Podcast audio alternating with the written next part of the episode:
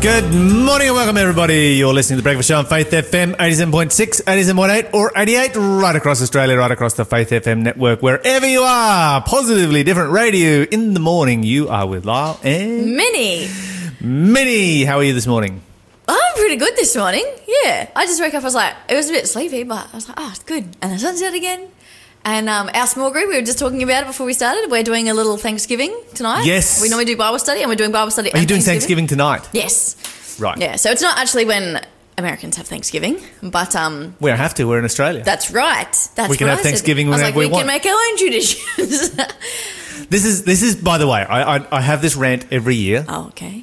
And seeing as you've raised it, yes, I'm going to have it now. Oh, yeah, brilliant. This is the greatest American holiday ever invented and the one that should be exported worldwide. I concur.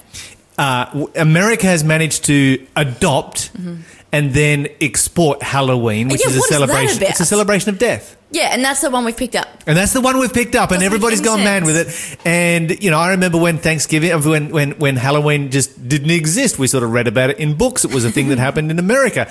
And then I spent a couple of years in America and I saw Thanksgiving and I came back to Thanksgiving and Halloween. I came back to Australia and Halloween had arrived in Australia and Thanksgiving hadn't. So ridiculous. What is going on? Yeah, even when I was a kid, like in primary school, Halloween was talked about, but people didn't do it. It was just kind of like Halloween didn't. A movie someone watched, and then by like the end of high school, people were getting amongst it, and I was like, "What is this? What?" Halloween is celebrating everything dark and negative. Yep. Thanksgiving is celebrating everything positive. Yeah, and so I think we need to have Thanksgiving here in Australia. We can be thankful for so many different things here in Australia. We can be thankful for living in such an amazing country. And so let's celebrate it. Let's have Thanksgivings all over the place. I know that they're kind of taken off. Yeah, you've got a few this year. So yeah, they're taken off all over the place. I know of at least 6 right now that are happening right around here in the local community. So that's fantastic. You're listening to The Breakfast Show podcast on Faith FM. Positively different. Let's have some positively different news. Okay, so there is an initiative that was started in Uganda. It's called Snares for Wares. It's a non-for-profit and it's specifically for local artisans who specialise. Have you heard artisans of it? Artisans or artisans? Artisans. That's what I meant. That's what I meant. I like artisans. I read it as artisans. Underground water. Yes. That's the one. And they specialise in one particular style of sculpture, which is those made from the wiring of poachers' traps. I'm just wrapping my head around that. So you go out, you collect poachers' traps, you recycle the wiring out of the trap, and then you make that into sculptures. Yep, and they're sculptures of the local animals, though. I got to tell you, in Africa, they do the most amazing wire sculptures you can even begin to imagine. They? Oh, absolutely! Oh, go to Africa, man. The things that they will create out of just a piece of wire is just absolutely phenomenal.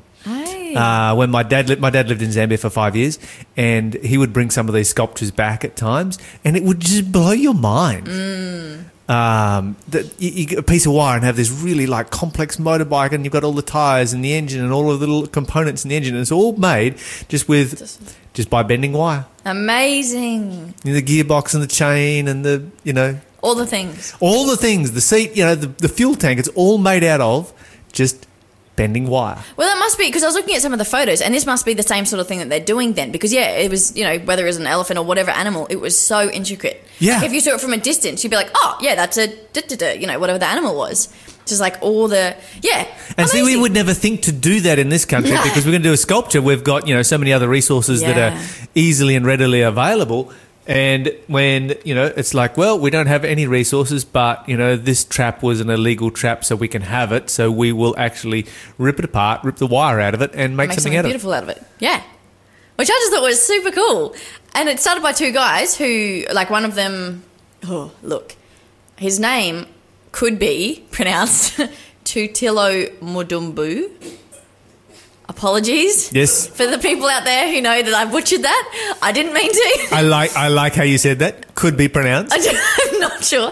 And he's a National Geographic explorer. And then this other fellow, Robert Montgomery, is a wildlife ecologist at Michigan State University. And they began this project because they just saw the need. They were like, it was near a state a national park where a lot of poaching takes place, and they went, well, what can we do?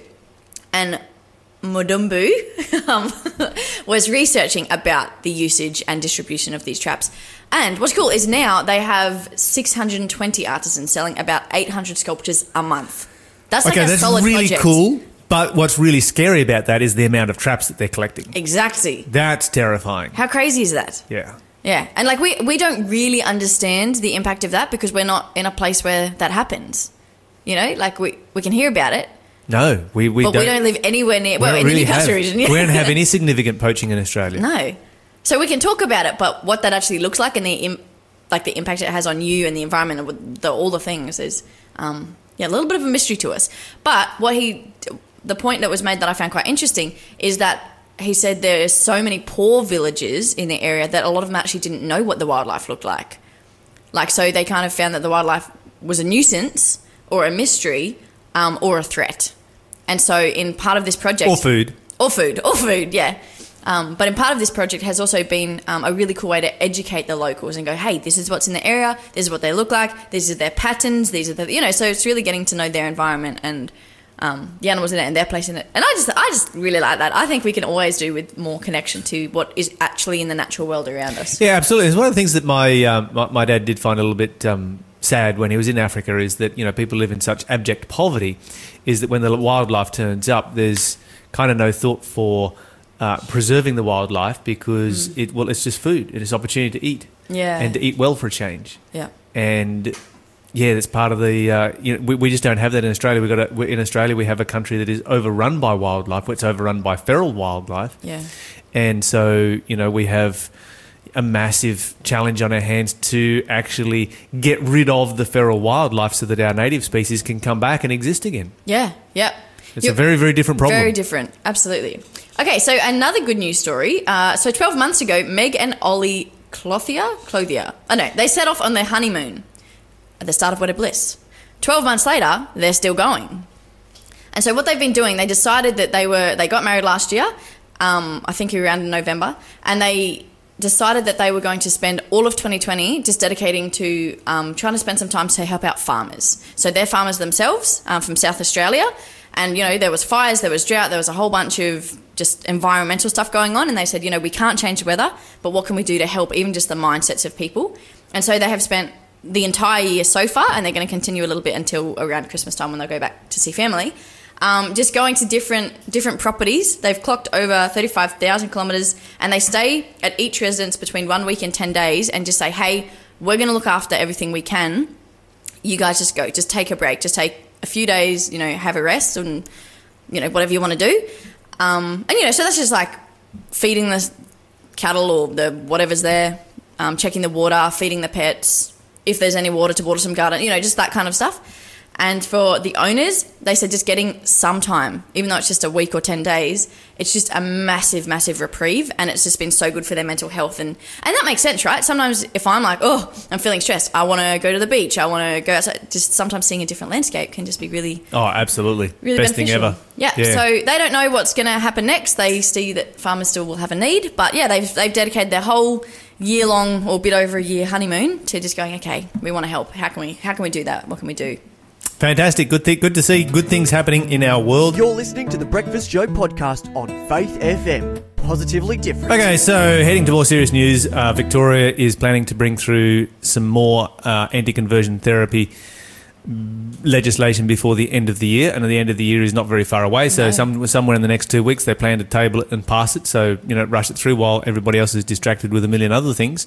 And of course this is legislation to ban nothing because nobody's actually doing conversion, you know, coercive abusive conversion therapy in Australia, and we would wonder, well, why do you do legislation to ban nothing when nobody's actually doing that? That's my question, yeah. And really what this is it is simply targeting people of faith. Yeah, okay. It's an anti-religion piece of legislation, and we need to identify what the real target is, and there's no secret about it.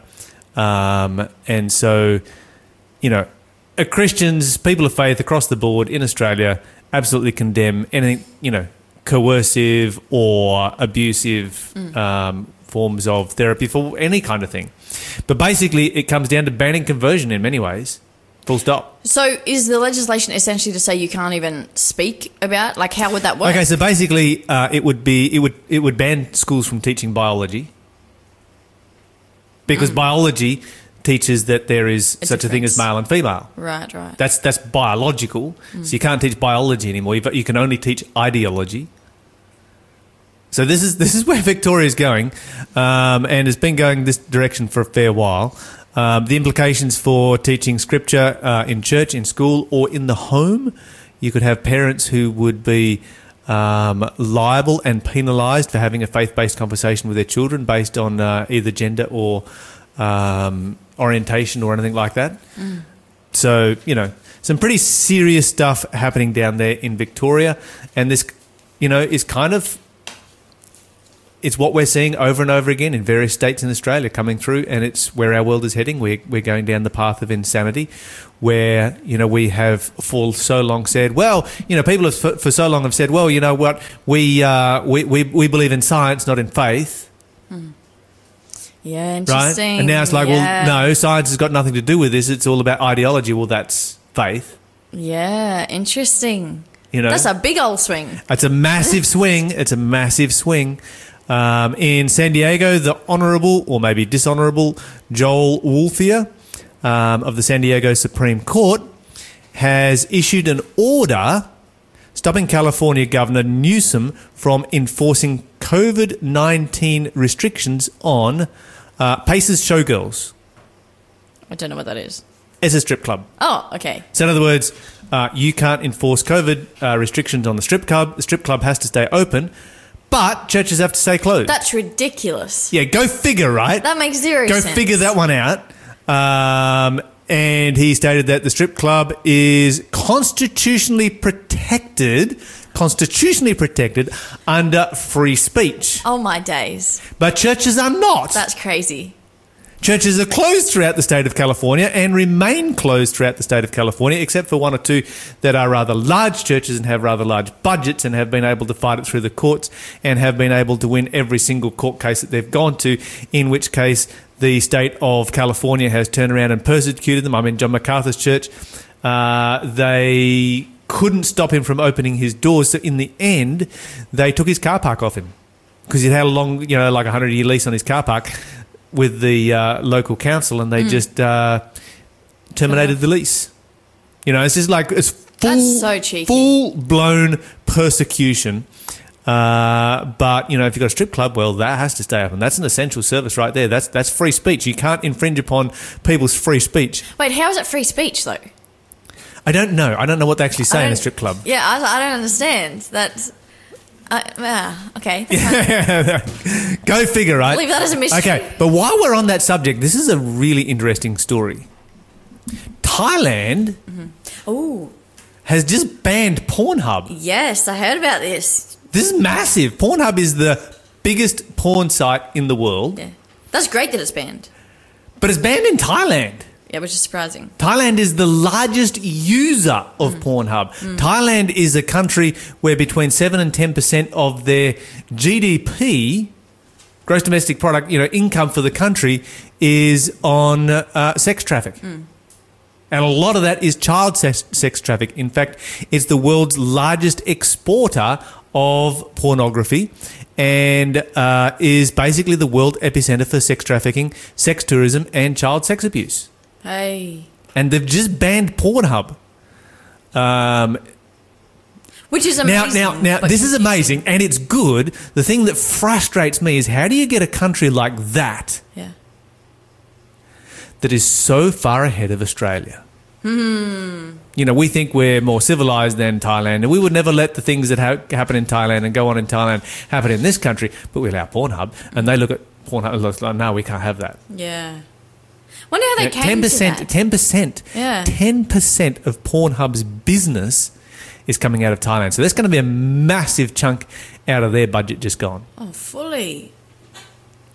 Yeah, okay. So in doing so, the government cited other countries that have gone down this particular path and said it was a violation of the Computer Crimes Act. And that, you know, other countries were going down this path, so, you know, we need to keep up with the rest of the world. Well, they're not keeping up with, well, they're far ahead of Australia, I should say. Oh, yeah. What are some of the other countries, do you know? Not listed in this particular article, but, yeah, the, well, let me see here, trafficking hits highlights the issue, so the anti-trafficking, the anti-trafficking hub, or trafficking hub, which is the hub that's been, you know, fighting for this, is supported by 2.1 million people across the world.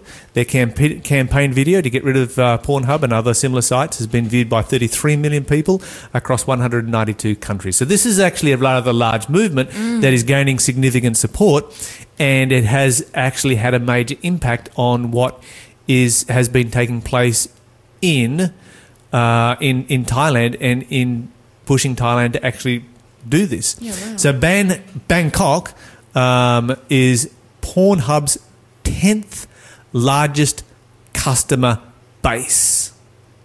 Whoa. That's massive, particularly when you're up against big cities like, you know, New York and LA and so forth, you know, because America is a massive consumer of pornography.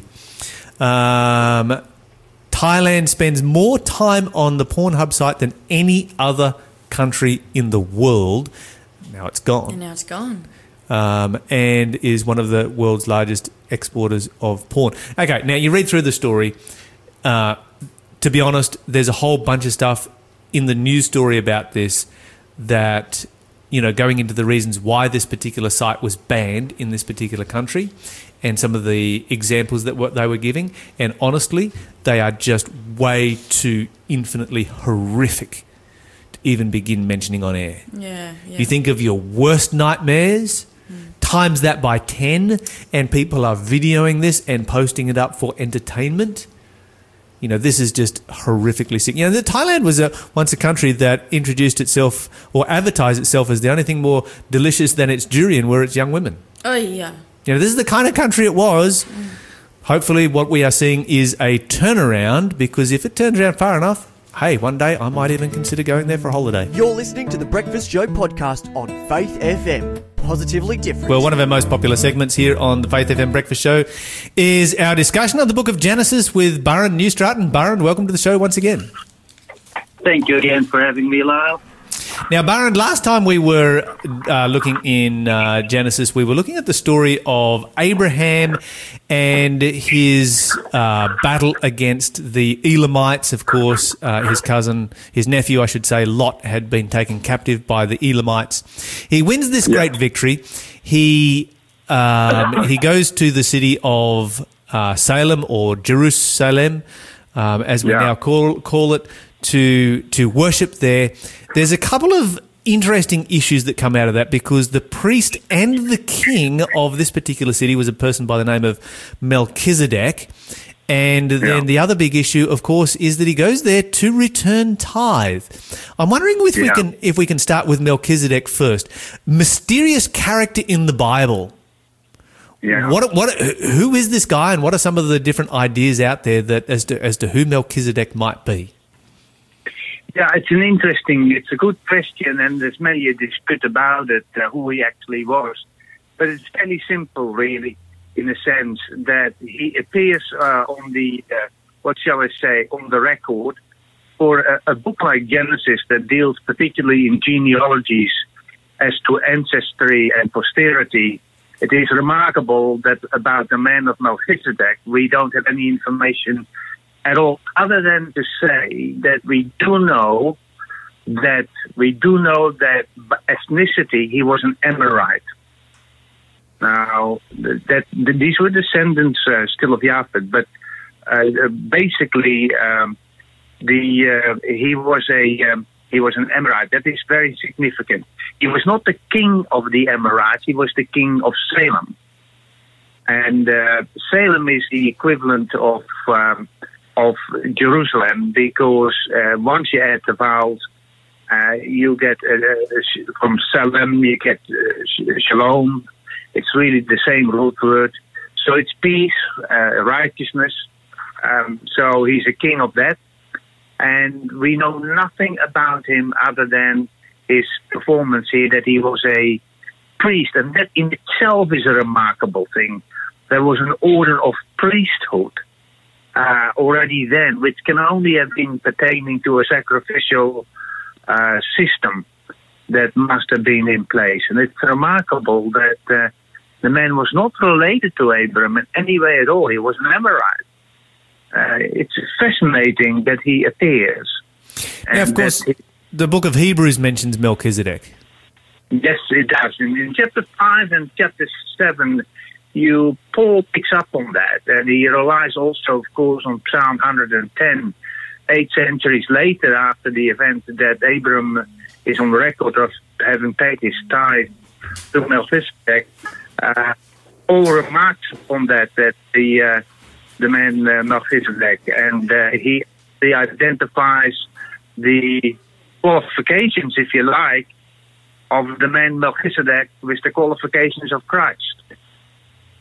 Yes, because, you know, we look at Abraham, and Abraham was the priest of his home. Of course, you know, Abraham's descendant was Levi, and you have the Levitical priesthood that comes down through there.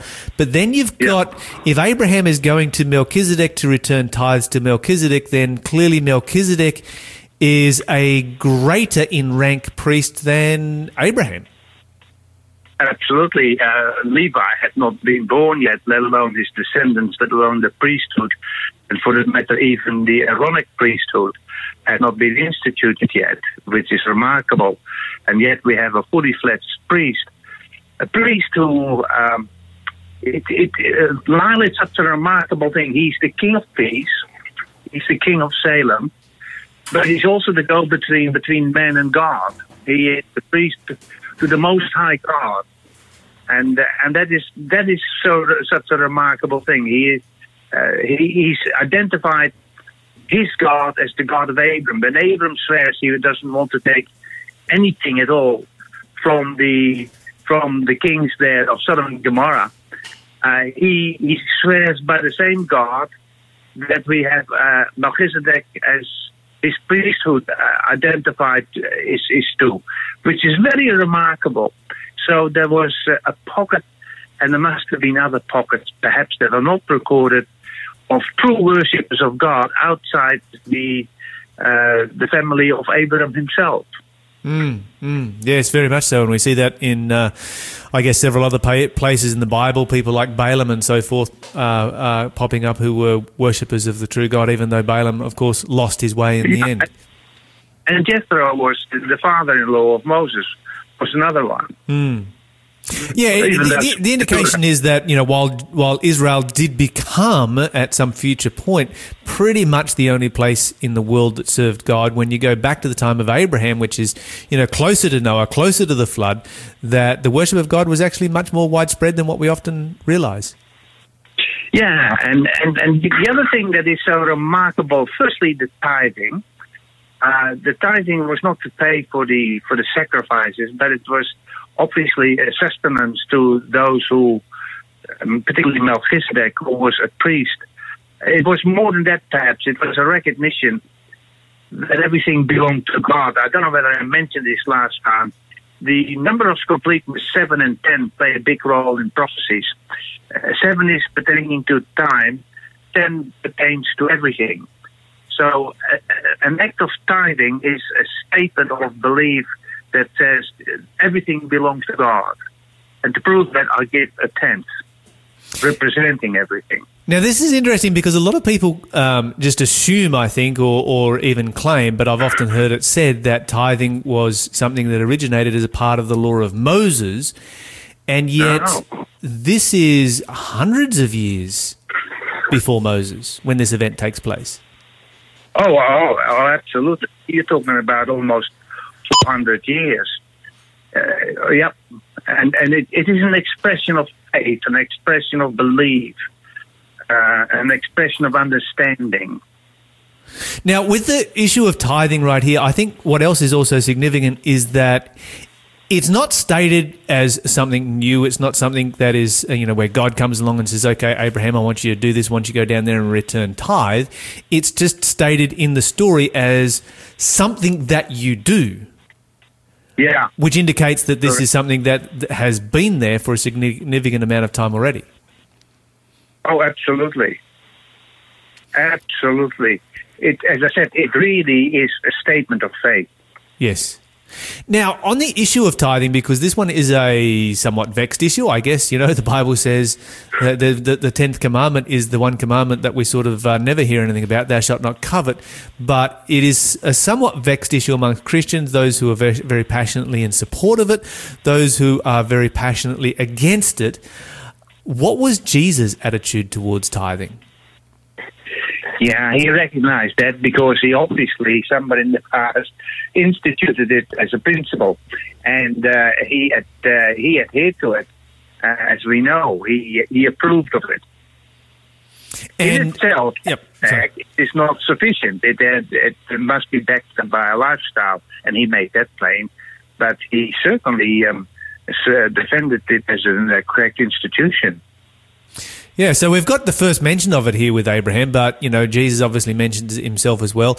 But what about in the New Testament? Does the principle, does the concept of tithing continue on into the New Testament?